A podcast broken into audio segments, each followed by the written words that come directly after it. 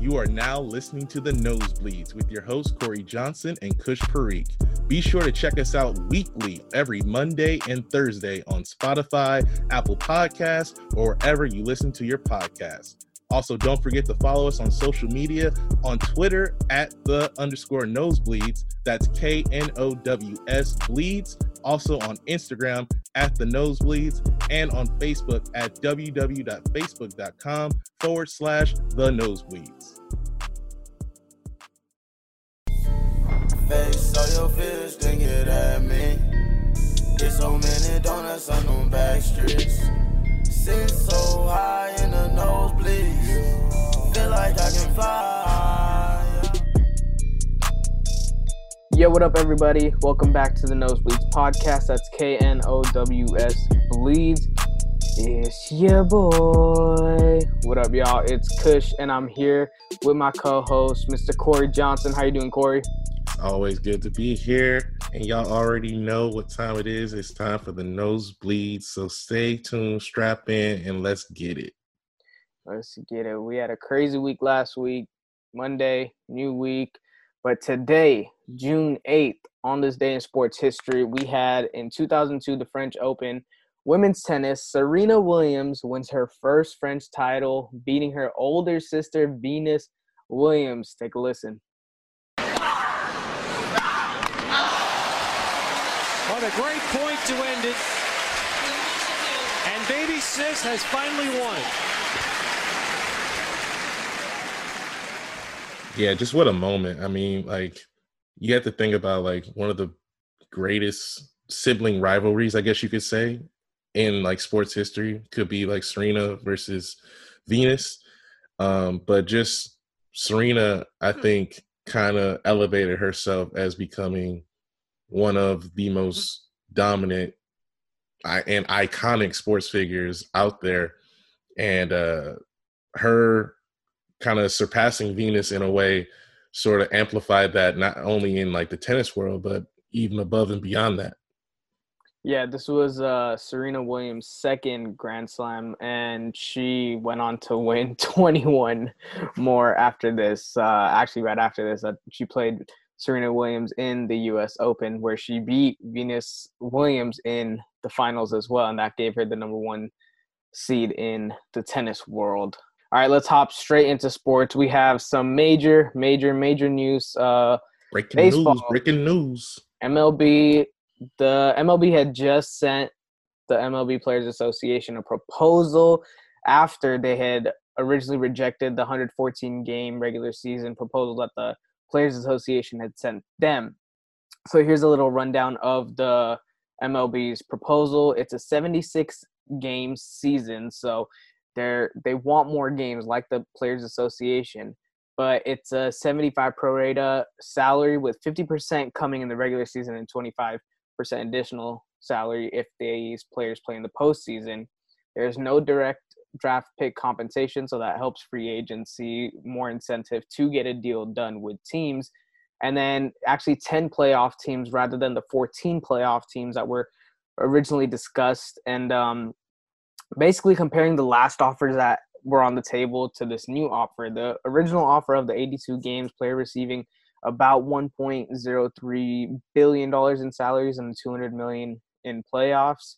Um, this current offer now players are receiving 989 million in salary with a 443 million in playoffs um, and then obviously the no direct draft pick compensations so what are your thoughts on this new proposal cory? So initially, I thought that this was going to be a decent offer that would allow the the negotiation process to somewhat start to pick up some speed and then get a deal on the table that both sides can agree upon. But evidently that doesn't seem to be the case because reports are claiming that the MLB Players Association thinks that this new offer is worse than the original offer because of it being so that although not so much of a, a heavy chunk of their money is going to be getting cut unlike the original offer it all it's very much dependent on if you make it into the playoffs. So you could still retain 75% of your salary only if you make it into the postseason. So if if you're on the wrong end of not making it into the postseason, you're liable to miss out on getting that salary. And also, if you're a player, you always are taking into account why would I risk my health, the safety of my family, and the safety of my loved ones and friends by going out and playing when I don't know if the league will financially have me secure and financially has my best interest and is trying to make sure that I'm okay, how can I then in turn think that they are going to at all be concerned about my physical health? Right. And I think the big issue here is the whole salary prorated thing. And players obviously want their full prorated salaries, but and are not reported to not be settling for less. That's the fine line. It's either the 100% or nothing. And the players want the regular season to go from uh, all the way through October and playoffs in November.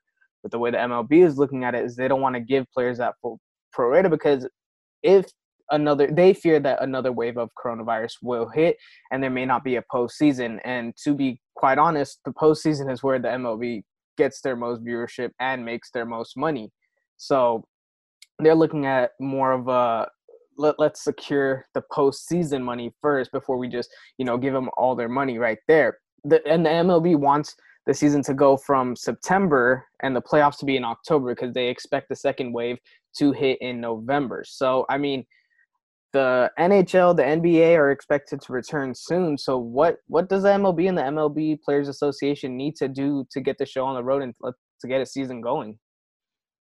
I think what they kind of need is to be honest with themselves and to be honest with each other because obviously the players they want to make sure that their salary is is legit and secure and they don't want the MLB to be tampering with that and pretty much making it sort of quid pro quo. Like if you make it into the playoffs then you're going to get reap all the benefits for it which is understandable because in these times you don't really know if you can guarantee um, all your focus is going to be 100% on the competition at hand because there's so many outlying factors that are going on right now that are making you kind of not fully committed i should i should say like some like some players even in the NBA in the NHL some players have legitimate concerns that they are not sure if they want to play. And it's not being reported as far as like names wise who these players are but i can completely 100% agree and understand why am I putting myself at a risk? Just what? So that some people can be entertained and be distracted. Like, what about my health? What about my safety? What about my family? What about my friends?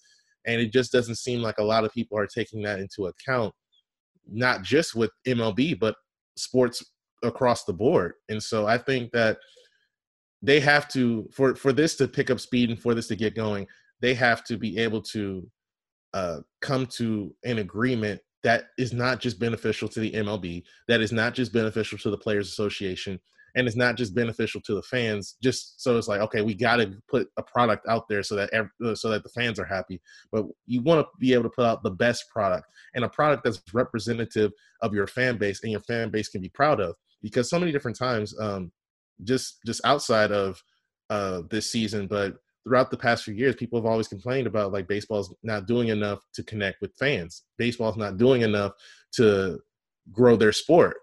And so you see how the NHL and the NBA are recognizing that, okay, we have to finish this season. We have to do something in order to get this going. And it's kind of been like a swift move by both the Players Association and those leagues to get things underway. But of course, with the MLB, it's a totally different story. So it's just all dependent on what does each side want and what does each side willing to compromise on. Well, I think if you're Major League Baseball right now, you cannot afford to not have a season. It would be a huge detriment to the sport, and it will be hard to recover from. Exactly like what you said. The MLB is already taking a hit. The NFL is number one watch sport in America, and it, it will remain that for as long as we can think of. And then the NBA, like you said, is taking huge strides to becoming a globally iconic sport and one of the most popular sports in America right now. And they're doing a great I think this is the biggest key is they're doing a great job in attracting the younger generation and they already have the older generation with them and that speaks volume on the route that the NBA is going. If you think about it, ESPN is airing high school regular season basketball games. That just goes to show the sport of basketball is huge right now. And unfortunately, Major League Baseball is not on the same path because it, has a huge following from the older generation, but being America's national pastime, but they haven't really been successful integrating the younger generation to watch their sports. There because obviously like we talked about in previous episodes us now with the social media era with the phone era it's our attention spans are smaller than peas so in the mlb the game just isn't integrated to uh, shorter attention span. So and i think i think have you uh have you heard of uh there's this uh this youtube channel called uh jomboy media. Mm-hmm. and pretty where much breaks down, yeah. yeah, where he break, yeah, yeah, and so he breaks down different things, not even like, uh, like it's not always like a pitcher versus a batter, or it's not everything that has to deal with the game. Sometimes it's like a fan doing something silly in the crowd that he saw, mm-hmm. or something you know crazy that happened a game within a game sort of thing. And there's so many different things and so many different elements, and you have to wonder why doesn't baseball or why doesn't MLB take Jomboy Media or other YouTube channels and and and, and partner up with them and work with them and be willing to um, promote them so that way you can gain better traction with the younger audience? Because with Jomboy Media and with other uh, different platforms uh, and different uh, social media uh, baseball affiliates they they the way that they connect with the younger generation is by using like humor and by just just doing things that make the game fun and make things look fun. And so many times, like there was a campaign last year, let the kids play, but so many different times it MLB kind of fell back into their old track, which is the unwritten rules and make sure that you uh you're not trying to show up the batter uh show up you know, you're not trying to show up the batter by celebrating a strikeout or you're not trying to show up the hitter by celebrating a home run with a bat flip or staring at uh staring at it like i remember uh, max muncy just hit a big time home run off of madison Bumgarner. yeah mm-hmm. and he and then Bumgarner's like hey get get start running across the bases and and max muncy's like like, why don't you go get that ball out the water, bro? Mm-hmm. so, and, so and to what you're saying about the Jomboy thing, it's like little videos like that of him breaking down, you know, that like lip reading each and every one of those. It's something as simple as miking up the players. Exactly. Something and as see, simple as that. Because that's what people want. They want to get those. They want to get that. They they people the live for those perspective. Yeah, they live for the players' perspective. They also live for those tense moments in a game or those crucial moments in a game where um, it go, goes back to the Jose Bautista incident where mm-hmm. he to a fight and it sparks out this huge brawl with the Texas Rangers and the Toronto Blue Jays. So th- just things like that, fans would love to see. Fans would love to get an inside track on uh, what the players were like saying to each other and what sparked that fight and I think that would be something that would be really tremendous for MLB. But the first things first, got to have a season in order to get the game going. So they have to be able to negotiate and find some common ground. Otherwise, they're going to be on the outside looking in as the NFL, the NBA, and the NHL continue to go ahead with their seasons and they're on the back burner wondering how do we not allow ourselves to you know get a deal done here and we're missing out on not only revenue but fans are going to mm-hmm. be disappointed and we're not growing the game either. Not even like just this is the, the biggest moment to attract fans. Like if you think about it, this is the time to integrate those new fans. Look at it.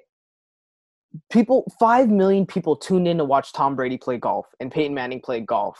Yes, those are big names, but if something of that matter, which golf is a very slow paced and quiet paced game.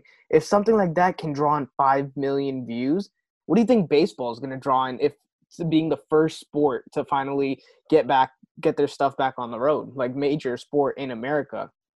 So I mean, they they got to step up to the plate right now and take advantage of this situation because I was reading some statistics and MLB viewership was only up 1% from July 2019 and that's I hate to say but that's just not going to cut it for the MLB. Yeah, and you know, so many different people have solutions and have talked about um, speeding up the game and stuff like that. But I think what it's more about is people are willing to sit through a three hour or four hour game as long as they're not reminded that hey it's been three hours it's been four hours mm-hmm. and you know the, the game is scoreless or uh, there or let's say for instance if somebody has like a no hitter or something going on or let's say for instance somebody has uh, a hit uh, a hitting streak that they're they're they're trying to keep going those type of things need to be magnified to the umph degree because with a game like baseball, like how we mentioned that it's slow pace at times, you have to just find those little intricacies game within a game that you can heighten up to the max. And it's almost it reminds me of Gus Johnson. Gus Johnson makes every mm-hmm. For those who don't know, Gus Johnson, world renowned broadcaster, he makes everything that he covers a big moment. And you're wondering, like, yo, like, chill out. It's only like the first quarter, or it's only like the first half. Like, this dude is hyped like it's the fourth quarter and somebody just hit a buzzer beater or something like that. So that's what baseball needs for every at bat. For every at bat, they need something to they need something to heighten it up to to 100. Yeah, Gus Johnson's the goat in my eyes. I remember he commentating one of the Madden games. I forgot which Madden it was, but that was by far my favorite Madden of all time just because he commentated. He made it so fun to play the game. But yeah, speaking of Madden, actually, I'm glad that you brought that in. Let's move on straight to the NFL. Um, obviously, with everything that's happened in the past week, it's been a very, very hectic week. So, but on Friday to end the week, uh, NFL Commissioner Roger Goodell basically came out with a video admitting that the NFL has – poorly and wrongly dealt with NFL player protests of police brutality and systemic racism over the past few years. He had a little statement he said, so take a listen.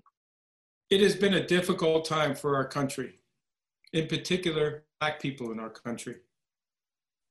First, my condolences to the families of George Floyd, Breonna Taylor, Ahmaud Arbery, and all the families who have endured police brutality.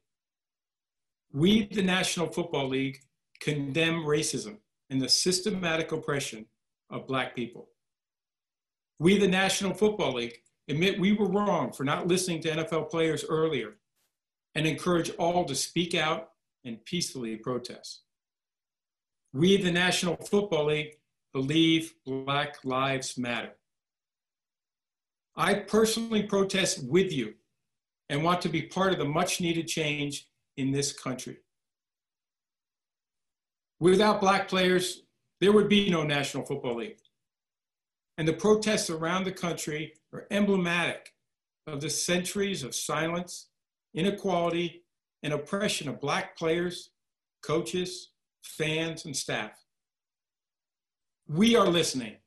I am listening. And I will be reaching out to players who have raised their voices and others on how we can improve and go forward for a better and more united NFL family. Cory, after hearing what Roger Goodell just said, what are your thoughts on that?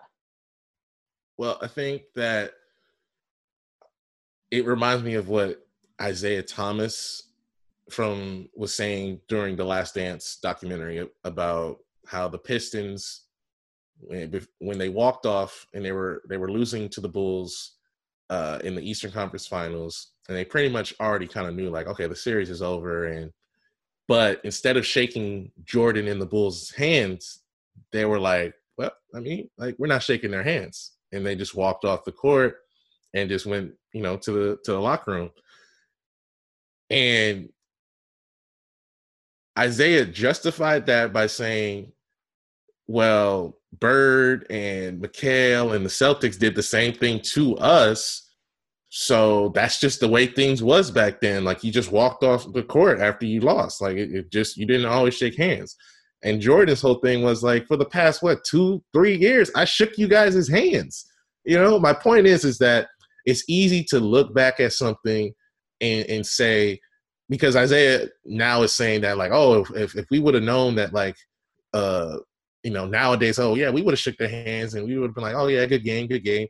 But it's easy to say that now versus when when when when four years ago with the NFL when everything was going on, the reason that they decided to come at the protests so hard was because their main constituency, the, the main core fan base, were complaining about it.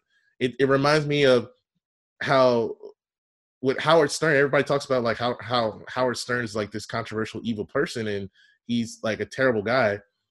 But the main thing is is that he would get in trouble so much because somebody complained. if nobody's complaining about something or if everybody was in support of the protest, of course the NFL would have been like, yeah, we would have been fine with it. We would have been fine with it. But what are you going to do when your money is on the line? What are you going to do when your main constituency or your your your fan base is saying that hey, we don't like what we're seeing on the screen. And they were already dealing with the fact that Kaepernick was out of the league and a certain amount of people were saying that they were going to boycott until uh, Kaepernick gets back. And now they're having to deal with the anthem protests. Now people are saying that I'm going to boycott until they stop those anthem protests. So you're getting from both sides mm-hmm. of the perspective, people are upset at you.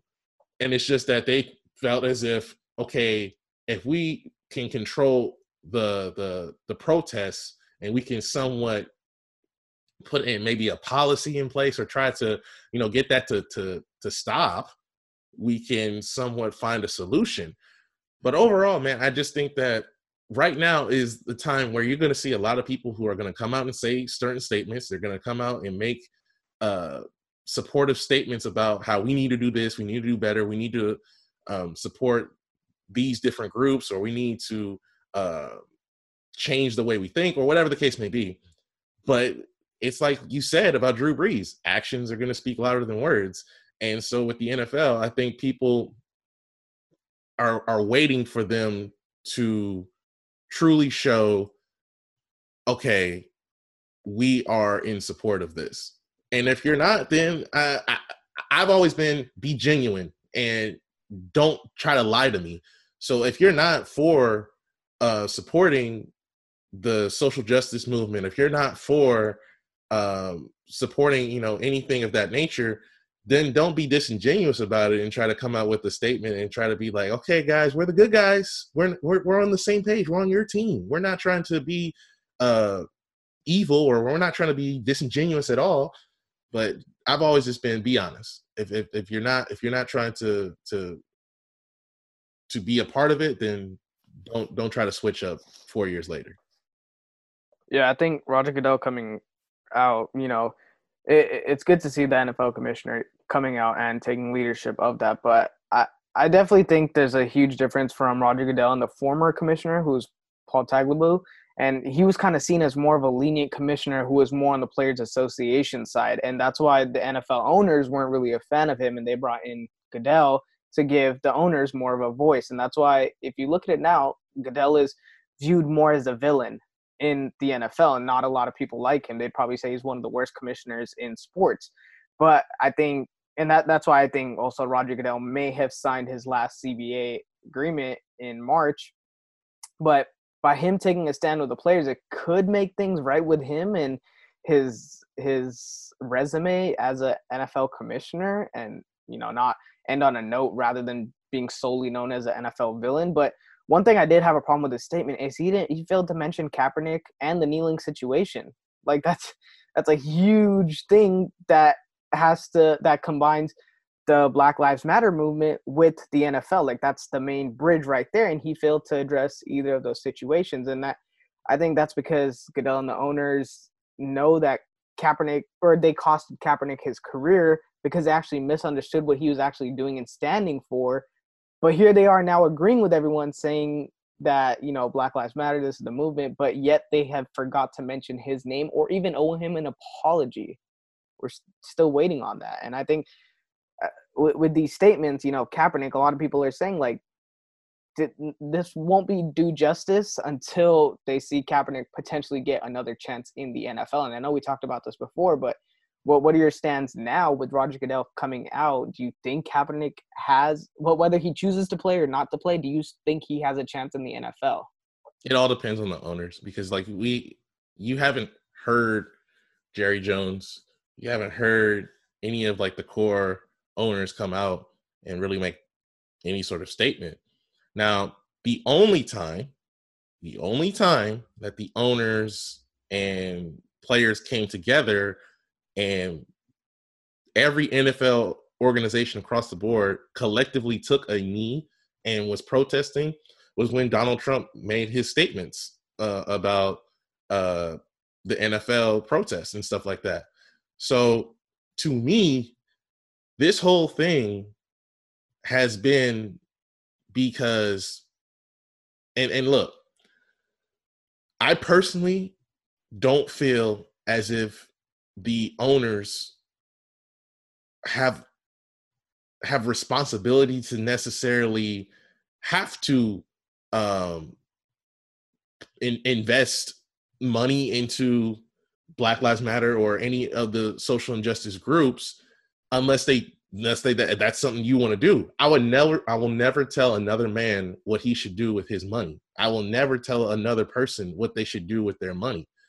And the thing is also is that people forget that the NFL uh, settled with Colin Kaepernick and and and, and uh, Eric Reid. That's what it is. Yeah, they settled with Colin Kaepernick and Eric Reid, and they also came to an agreement with Malcolm Jenkins and the Players uh, Coalition about donating funds to different social and social justice uh, groups and and and and and giving I think like a hundred million dollars or something like that to to fighting against social injustice. And my thing is that they didn't have to do that. I think people forget like they didn't have to do that at all. They the, the the players coalition really didn't have a whole lot to come at the the owners with, but you know sometimes you have to make you have to be willing to negotiate and you have to be willing to uh, offer up something in order to appease your employee. So you have to give some sort of leeway. And that's what another thing that people keep forgetting is that while yes the players are the product and the players are what people come to see the owners control the means of operation. The owners control the league. And so the players sometimes like i get it like, I, I, if you want to protest, that's cool. If you want to let your voice be heard, that's cool. But you have to understand if you're doing that on your job, there's there that's a conflict of interest. Like I can't just be at my job and decide that oh yeah I'm going to protest. I'm I'm just going to decide to protest while I'm at work. So and I'm not going to ask the NFL players to do that because that's going to mess up their money. Like I said, um, you have a decision that you have to make, and you have a decision that you have to to to to come to when it regards this. Now, if the the owners are willing to allow Kaepernick back into the league, are they going to be okay with the the the with the kneeling? Are they going to be okay with the the protest during the anthem? Are they going to maybe switch it up and instead of it being during the anthem, maybe they allow it before the anthem, or maybe they give like a, you know, how sometimes they'll do like a moment of silence when uh, somebody passes mm-hmm. away or something like that. Maybe they could have like a moment before every game where you you just have uh, a moment of silence as far as uh, to to to to raise awareness. Yeah, to bring awareness and to for for the players to give them that opportunity to shine light on for for those who have been involved with uh, police brutality and those who have been affected by social injustice and whatever the case may be. Maybe you can do that. So that way you can it doesn't conflict with those who feel like, okay, I don't want to see them doing it while it's it's the anthem or it's the flag.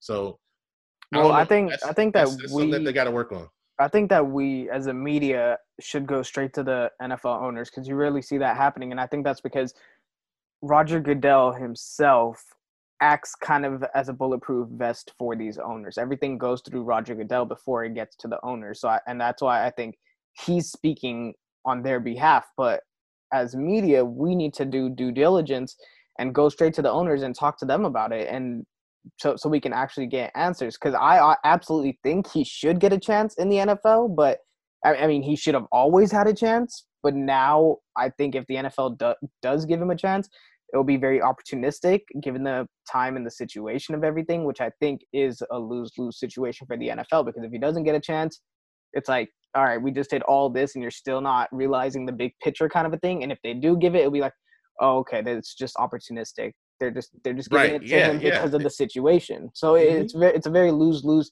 situation for the NFL. And at the same time, it's like as an NFL player, you can be the 30th best quarterback, the 35th best quarterback, or whatever. You're still a world class athlete. So I, I, being Colin Kaepernick, he is. I would love to see him back in action and playing at a high level. But the problem is he has lost four years of his career because of this whole thing. And if you look at the average NFL careers are around three years. So I mean, we're gonna have to see if his time off field is detrimental to his performance. And I I, I was watching um I believe it was First Take, and they were even talking about potentially having him in the Hall of Fame, Kaepernick, not because of what he's done on field, because his numbers wouldn't be there, but what he's done off field for the league itself, for the community, and all of that. What, what do you think about that? Um, it's interesting. That would that would be interesting. I'm I'm not too familiar if like the Hall of Fame has had anything like that. well, Uh, it, the- it- the it'd be based off Hall of the the writers. The writers are the voter, so basically Right. the media. So that's why right it would be. Now. I know like it's different. Like obviously, like Pro Football Hall of Fame is way different than uh than uh, the Naismith Hall of Fame when it comes to basketball because it seems like almost any prominent player gets into the Hall of Fame with basketball. Like if you were at at least like an All Star for a consistent few years, you're getting into the Hall of Except Fame. Chris Webber. for whatever reason. But for but but anyway, um yeah, um that that to me, if he was put in the Hall of Fame, um that'd be interesting. That'd be interesting. Cause I don't know how that would be necessarily like received, you know what I mean? Like you're putting a guy in the Hall of Fame who you blackball, didn't allow back into the league and pretty much dismissed him because of his actions and not his play. And I'm just wondering how it how would that be received? Would that be received as like you said, the same thing with bringing him back into the league right now to play? Would that be received as like wow they they put him and they honored him and they they the NFL is recognizing that this is a big moment and that they can't just let this go by the wayside that they actually have to pay some level of respect to to, to Kaepernick because he did bring up this issue, or are they going to just be like, yeah, um, we're not going to do that. We're not going to allow him in the Hall. Well, I feel like that would because of what you just said about how hard it is to get into the Pro Football Hall of Fame and how challenging it is. I think that would speak volume to the writers in the NFL itself, kind of as the ultimate apology for basically making him lose four years of his career. And the guy was playing. I mean, uh, towards the latter stages, he wasn't playing amazing, but he still took the 49ers to a Super Bowl, and he was still having a hell of a run during those playoffs. So I mean, the guy could play, and if he has those four years back, who knows? Now, I'll say this because um, there was a former NBA player, and there have been NBA players that did something similar. They they they protested during the anthem. Uh, there was this player uh, known as uh, Mahmoud Abdul Rauf who was blackballed from the NBA. And my thing is that he was a prominent player. Like he, some people say that he was probably Steph Curry before Steph Curry. hmm Um, And he's still balling in the big three. yeah, yeah. So I mean, my thing is that if if the NBA isn't willing to honor a guy like that, who pretty much you know he brought attention and awareness to the situation well before Colin Kaepernick you know came around, and was more adamant about it. Was like he he was like I'm not standing, you know, and he was calling America all types of things and saying you know this this that and the third if they're not if the NBA isn't willing to to take a guy like that and apologize to him or pay respects to him or honor him, anything like that, then I de- I don't I'm just gonna go out and say like I doubt the NFL is gonna take Colin Kaepernick and and do something like that. But again, I wouldn't be surprised because right now is the time where if you are not making some sort of statement or if you are not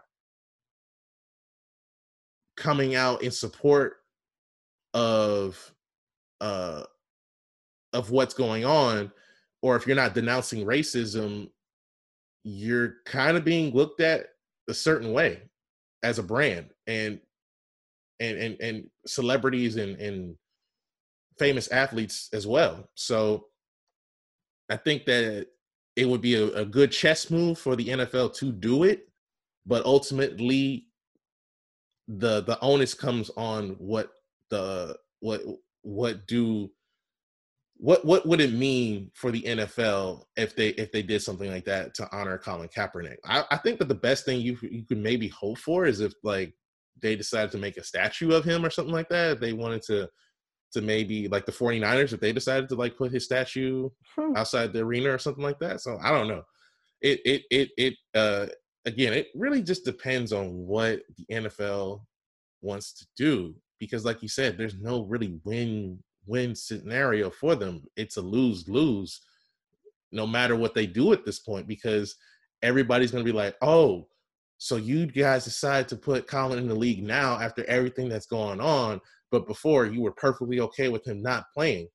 And if you continue to not allow him to be in the league then people are still going to keep on complaining. Mm-hmm. i think regardless of what you do people are going to complain. It just it doesn't matter what you do if you're the nfl and that's why I think that um, not only has the onus now come on just like the the the owners, but it's the whole league as a whole is being looked at with a big gigantic microscope.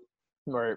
And if you're not doing anything financially, if you're not doing anything social media wise, or you're not speaking up at all about what's going on, pretty much on Twitter and all all these different social media platforms, in the court of public opinion, the NFL is looking as being complicit with the status quo.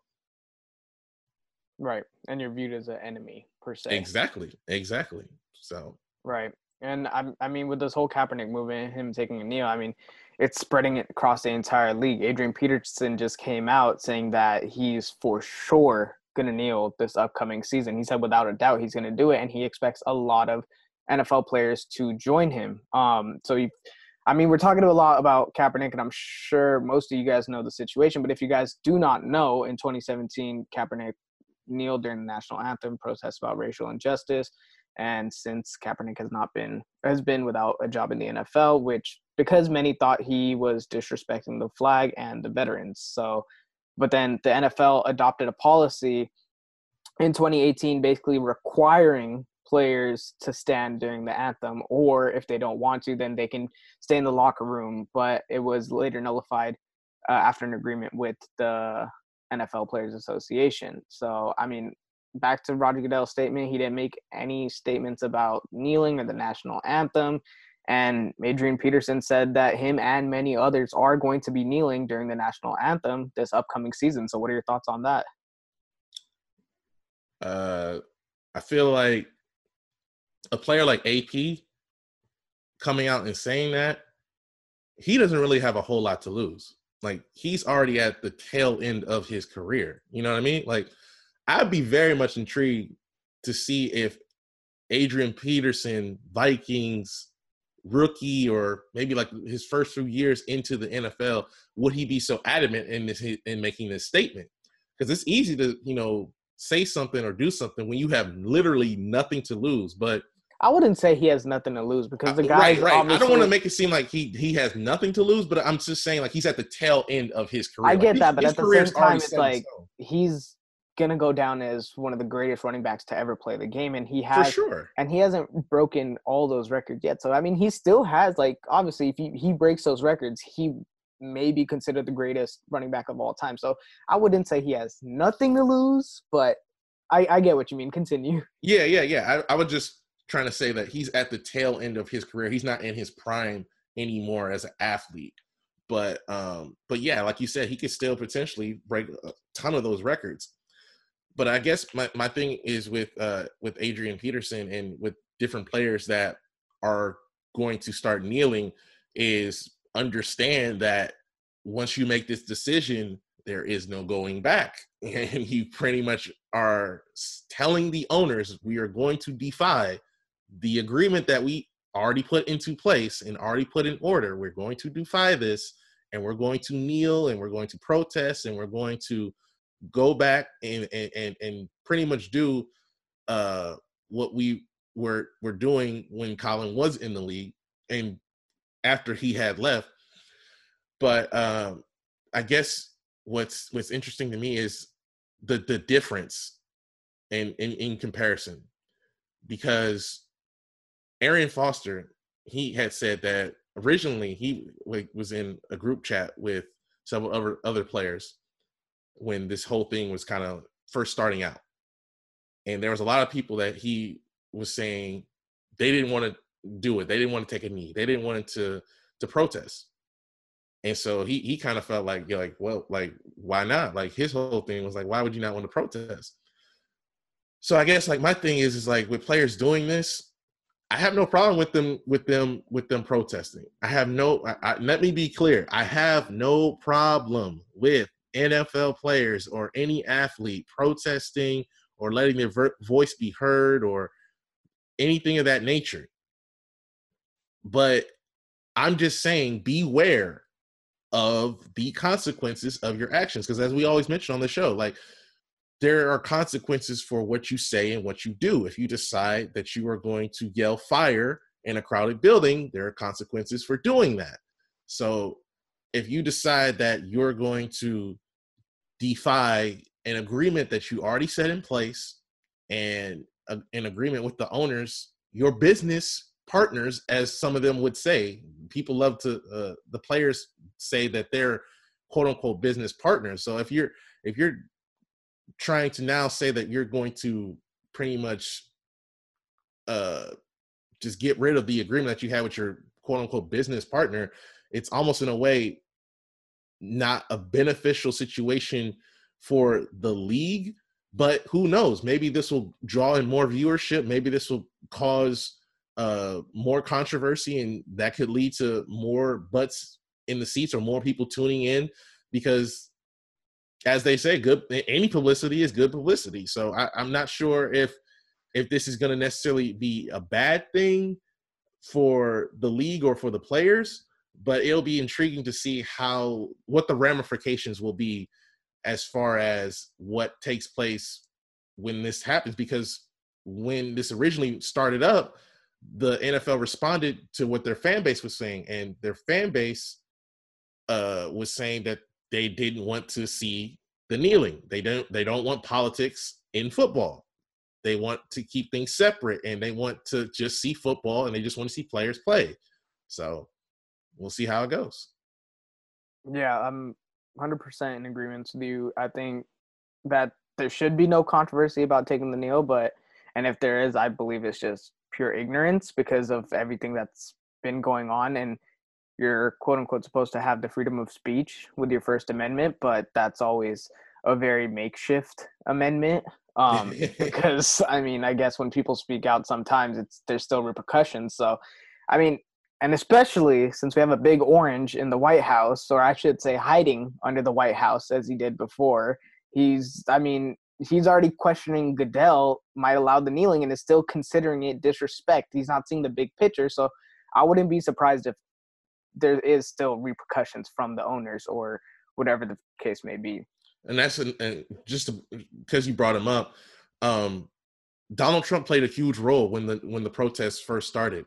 And to me, I think that the owners, regardless how they feel about it, we don't really honestly know how the owners really feel because I think that they're more so concerned because remember Donald Trump could levy different sort of mm-hmm. uh, taxes on the owners and he could levy like different sort of policies on these guys to force their hand. And I think that's what he was telling them. Mhm. If you don't nip this in the bud, if you don't stop this, if you don't get these players back in order, quote unquote, um, as uh, the Houston uh, Texas owner said, don't have the inmates running the prison, then I'm going to come after you, and I'm going to come after you hard.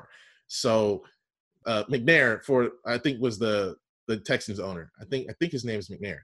Um, so, but I think that's what's going to happen. I think Donald Trump is once again going to threaten not only the players, not only the owners, but it's going to threaten the NFL as an entire league. That if you don't nip this in the bud, you're not going to listen to quote unquote reason. I'm going to come after you. I'm going to come after you hard, and I'm going to force your hand and force you to have to make a decision on do you want to deal with me or do you want to deal with the folks on Twitter and get the backlash?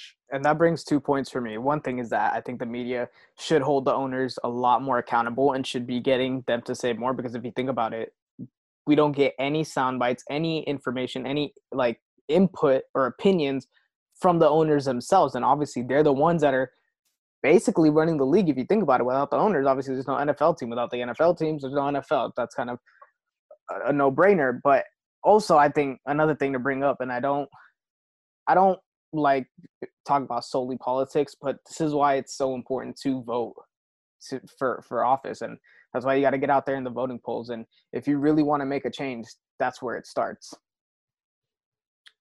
I just think that the the the main thing is for me the the kneeling and the the protests are good, but I guess I'm just I'm just I'm I'm always been a solution a solution oriented person, a, a solution oriented thinker, and so I'm cool if you want to run the race. Like I'm cool running the race, but I'm I'm not I'm not somebody who wants to be a hamster just running on a hamster wheel, just running for the sake of just running. I want to understand, like, okay, what's the goal? What's the end game? Where are we going? What's the finish line? What's the light at the end of the tunnel? What do the players want? What do they they want to see happen? And I guess if I was an NFL owner, I guess I will be asking my players, what can I do as far as my role and my part outside of just giving you money? Because I know you guys want me to give money and I know you want me to donate money, but what can I do outside of that that can help somewhat make us at least be cordial and at, least work together? Because I'm not saying that they all have to be kumbaya and they have to like each other, because this is still business at the end of the day. But how can we at least have a good working environment so that we just are not just walking around uh hating each other and and and and just just having passive aggressive uh fights with amongst each other. So i don't i'm not sure if the the owners are willing to to do something like that but if they did i think that would really show a, ho- a hell of a lot of uh growth by them and a, a maturity by them of wanting to get something going and, and and trying to come to some sort of level of agreement so that they're not just pissing everybody off. Because the NFL for whatever well I mean when you're when you're the league the the top sports league everybody is going to be looking at you. And of course there's going to be different sides no matter where uh you stand and what your perspective is. But there there's going to be someone who's going to get pissed off there's going to be someone that's going to be upset and there's going to be always somebody who's going to keep on saying the NFL's not doing enough. The NFL's not doing this. The NFL's just not being compliant with what I think they should be doing. So whatever the NFL decides I think there's going to be somebody who's going to complain and going to be upset about it. But they have to make a decision and they have to come to some level of agreement. Otherwise they could be jeopardizing their their viewership and their fan base. Yeah, and I think NFL players themselves have a big influence on that because I mean we're seeing them on commercials now of talking raising awareness about Black Lives Matter, but even before that, Roger Goodell himself said, without black people there would be no NFL. So that oh, that yeah, in I mean, itself, yeah. it's like I mean it's seventy percent black people in the NFL, African Americans. Exactly. So I mean, they have a major influence, and I think they're finally starting to realize that that it's you know bigger than sports itself, and they can make a change. All right, now let's move on. We had some more big, big news on Saturday. Conor McGregor announced his retirement on Saturday, June 6th. Uh, Conor McGregor announced his retirement from fighting on Twitter for the third time. Uh, the former UFC featherweight and lightweight champion retired March 2016 after deciding not to travel to the US to attend a news conference in his rematch versus Diaz. He eventually returned that summer and defeated Diaz um, in August. And then in April 2019, he retired while during negotiations with the UFC and then ultimately returned in January to defeat Cerrone. And McGregor basically just said the game just doesn't excite me anymore. And now that with this whole pandemic, if there's no fans, there's no point in me fighting. He said, quote, I had my goals, my plans this season. I had everything laid out. They want to throw me up and down weights and offer me stupid fights. I don't really give a F. I'm over it. And then uh, ESPN interviewed UFC's president, Dana White, and he said, Nobody's pressuring anybody to fight. And if Conor McGregor feels like he wants to t- retire, you know my feeling about retire. You should absolutely do it. So, I mean, he also went on to say that obviously with this whole pandemic, people are getting restless, people are getting impatient with everything that's going on, that they just want to go back to a normal life. So, what are your thoughts? And do you think that Conor McGregor is for real retiring this time, or it's just lip service? So, like you said, he's retired several different times before.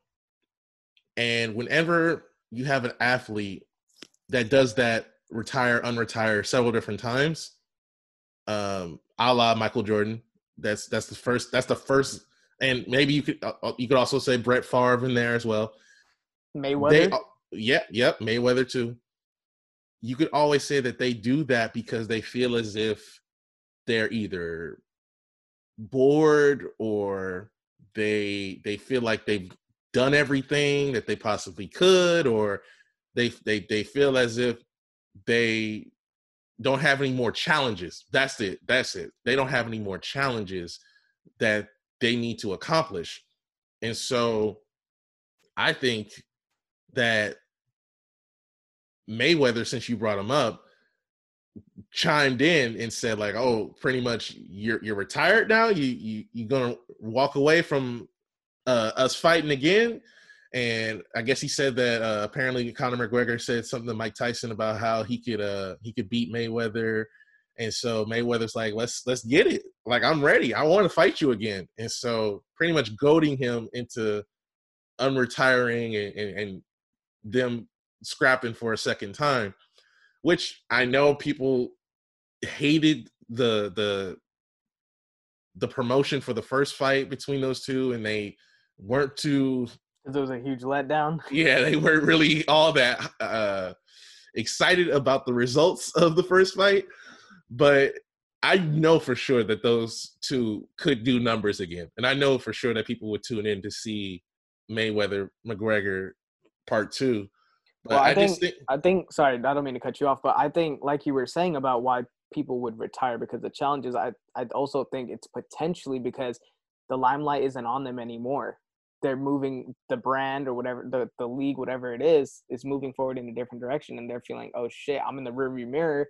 Let me let me stir up something so I can be back in the limelight, and maybe that's what McGregor is doing. And by Mayweather coming out, you know, it's stirring the pot again, and lo and behold, if they he comes back and have their fights, both of them coming out of retirement, being their last fight, if it is, then that, like you said, it's gonna do numbers, and that's possibly what they could just be tricking us in doing. I mean, like I said, whenever you have a person who retires, unretires, you, you you can't really rule anything out because you've already seen that they are willing to come back, that they're willing to fight, and they're willing to uh to continue with their career.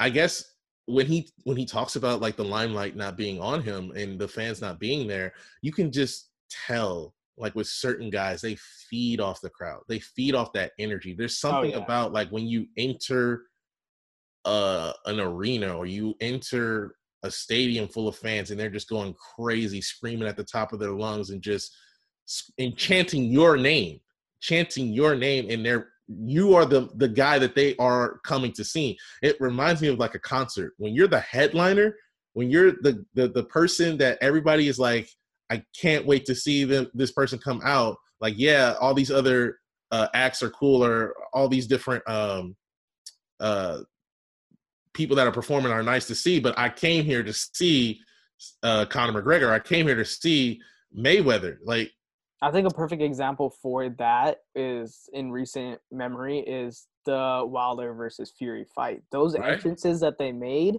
got the fans so stirred up, but like in in a crazy way. So to what you're saying, you're exactly right. And and people don't understand like as far as fighters go, that entrance for the the the for those who don't understand that entrance and you coming out and you hearing the arena, whether it's boos, whether it's cheers, you feed off that energy. Mm-hmm. You need that energy because it pumps you up. It starts to. It's the fight before it's the adrenaline. Fight. Yeah, yeah. You and get hyped up. Yeah, especially a guy like McGregor, who is probably one of the biggest shit talkers in sports history. Exactly. He feeds off of that. Yeah, he needs that energy. He needs that energy. And if he's coming into an empty arena, it's just not the same. It's not the same at all. And right. whether it was win, lose, or draw for McGregor, you knew that he was always going to give you a show. That's for mm-hmm. sure. Even That's before why, the fight, in the conferences and everything, exactly. You knew, you knew it was going to be a, a, a spectacular bit of entertainment that you were going to hear about gonna tune in to see. If you couldn't if you couldn't even pay for it or whatever you were gonna want to see it just so you could be like holy crap. Conor mcgregor beat this dude in like less than 15 seconds or holy mm-hmm. crap. Mm-hmm. uh Khabib choked McGregor out and made him tap. You know what I mean? Like well I think that's why also Dana White is so hot cold with McGregor because if you think about it I don't care who you are you're not dealing with a diva like McGregor but the fact that this guy brings so many views to the sport and basically has built up this entire sport of mixed martial arts it's I mean you can't you can't be mad at him. I think that Dana is not all that concerned because he's he's like I, have been here, done that. Exactly. You know, he's he's he's retired before. He said he's done. He's come back. He's so in his mind, he's already looking at the roster of fighters that he has, and he's like, I'm good. The mm-hmm. UFC does not need Conor McGregor in Dana White's eyes in order to keep on surviving. Would it be nice to have Conor McGregor headline a fight? Absolutely. It's the same thing. Like, uh, uh, um, like for example, obviously this won't happen, but like if if you had like a, a like because that's the thing, fans love making up fantasy fights. and they love projecting who, who would be like a great fight, and especially you know that happens like with the UFC community. Like if if it was possible, if you could have like maybe like a Jon Bones Jones go up against a Conor McGregor, like that would be so freaking crazy to see because you got two of the guys who are going to talk trash to each other, mm-hmm. who are elite fighters, and the personalities I think would definitely be able to come at each other with it. And so I, I think fans love that type of buildup, and they love the buildup. I think just as much as they love the fight. And if they can't be a part of the buildup, then it's almost like, dang, it's yeah. a letdown in, in, in some capacity. I mean, McGregor was supposed to fight at least three times this year, which he hadn't done since 2016, but obviously decided to retire due to the pandemic and him choosing to focus on his family instead of fighting. But if Conor McGregor were to come back, minus the Mayweather fight, if that happens, who would you see McGregor potentially fighting? And realistically, I think um, like maybe a Nate Diaz rubber match or yeah, he would probably rematch? have to have he would probably have to have a fight that uh, is a setup fight for him to fight Khabib because yeah. you know that's still gonna linger there. Because because with majority of the of the the guys he's fought, uh, he's come back if he's lost to him or if it was like you know a fight that did numbers, he's come back and fight them again. And I've always kind of held out like, yo, if he fights Khabib again, I think it will do even bigger numbers because it's it's round two, and so Not you- only that, also with all the fireworks that happen after the fight.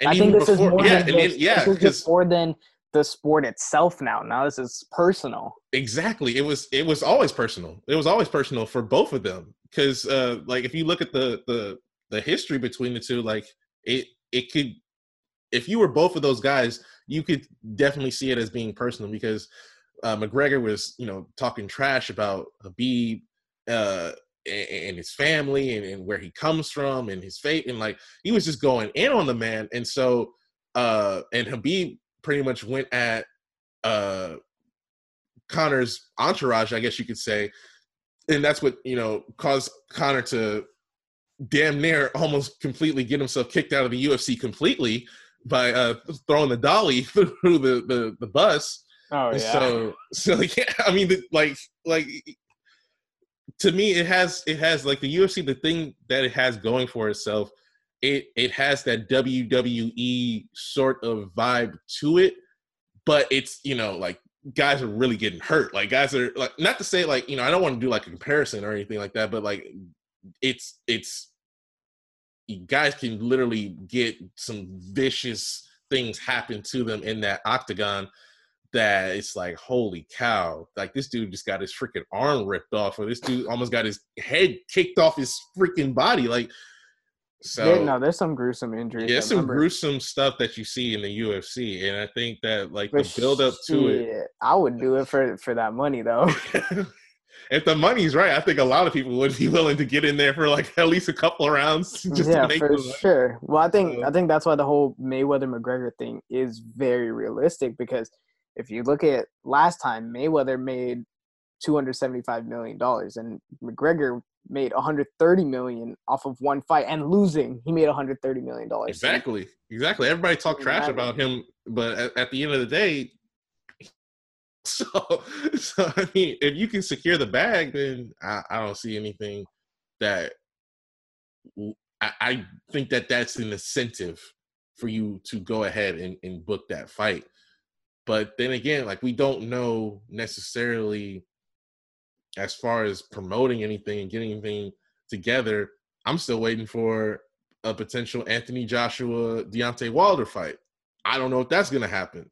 So, uh, like I said, the pandemic has kind of put things a little bit on hold and has kind of made everything a little bit mellowed out and kind of made sports a, kind of put sports on, the back burner for a little bit because everybody's kind of so focused on themselves and yeah and, and you know what's going on with life.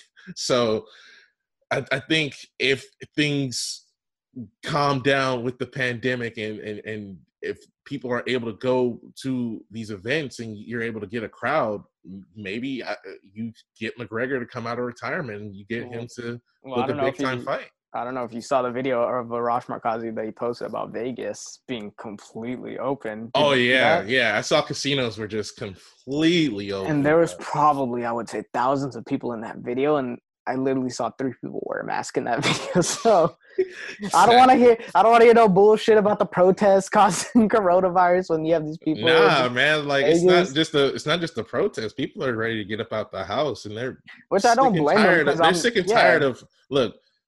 No one wants to be treated like a little kid, like where it's like, oh, you gotta wear that mask, or you gotta make sure you're washing your hands, and Mhm. you know stay at home, or you gotta be at home at like this certain I time. yeah, like, curfew. like, yeah, like, bro, I'm, I'm what 40, 30, 50 years old, and I got a curfew. Like, what is this shit? exactly. Don't like that. exactly no one wants to hear that and so Right. like uh especially you know like you said the 40 50 60 something year olds they don't want to hear that at all Right. so once things i think completely open up nationwide worldwide for sure that's when i think things are really going to start picking up and that might we'll really see if Conor McGregor's willing to come out of retirement because there are some guys who just don't know when to walk away. They Right. don't know when this is my you, last you fight. can't even say he's like he's washed or anything either. Like he still No. got it. No, he's look, he's a world class fighter. And Right. when when you've attained that level of fame, that level of stardom, and you've reached that mountaintop to where you tweet out something and it's it's breaking news Mhm. on on every show, every podcast. Everybody's talking about what you have to say. Um, yeah, he, you could honestly say that he really doesn't necessarily need to come back and fight the UFC. Um, and really, the UFC is trying to build up, I think, another, not another Conor McGregor lookalike or anything like that, but just trying to build up another guy to become the face of the company because it, it, the turnover happens so quick with UFC. It, it Mhm. reminds me so much of the NFL of how teams turn over. Well, outside of the Patriots, obviously, but like the, the turnover, the turnover as far as like, dang, like you can't even get like it- it- teams to to to establish a dynasty. Like again, outside the Patriots, how like how many teams have were, were able to retain their core group of guys for a good long long uh while before they had to blow things up you just don't see that happen too long where guys are at the mountaintop of fighting and they're able to stay there their entire career Right. eventually the fall off happens and it's never pretty Yeah, you see that in all sports, especially like in the NBA as well. Like a LeBron-less playoff last year, that was it didn't do due diligence when it came to viewership and the and the and uh, you know the the broadcast revenue, but they, that's kind of something they have to prepare for towards the future. I mean, that's why they have Zion Williamson now, and that's why they've been hyping him up as much as he is. But yep. Any last words for the episode? just think that overall when the pandemic kind of falls off a bit it'll be interesting to see what everybody's going to be doing because it's it's easy right now while you know most people are out of work and uh, kids are out of school to be able to you know do your protests or be able to go out and you know do whatever you got to do and you know just this is you know obviously summertime right now but when you get back into working or you get back into your old flow or you get back into that you know that routine what is people going to do then? What what is the reaction going to be then? And are they going to stick with it? Or similar to how i'm thinking with Conor McGregor are they going to come out of retirement and be like yo i got to get this money. Right. And i think the biggest thing also like more of a social aspect is yes i get that we're impatient yes that we're getting overwhelmed with this and we're, we're just done sick and tired of this but at the same time be cautious and still practice safety because health is above everything else exactly make sure you take care of yourself and always stay safe Yes, sir. But that is going to do it for this episode. Thank you guys for tuning in. Uh, make sure you guys are following us on social media Twitter at the underscore knowsbleeds, on Instagram, the knowsbleeds. That's K N O W S bleeds. And on Facebook, just search up the Knowsbleeds Podcast. Um, Spotify, Apple Music, if you're on Apple Music, or sorry, Apple Podcast, I should say, um, be sure to give us a five star rating. It helps us out a lot. And that is going to do it. We out. Deuces. See y'all later. Again, stay safe. And remember, Knowsbleeds, your number one source for all podcasts.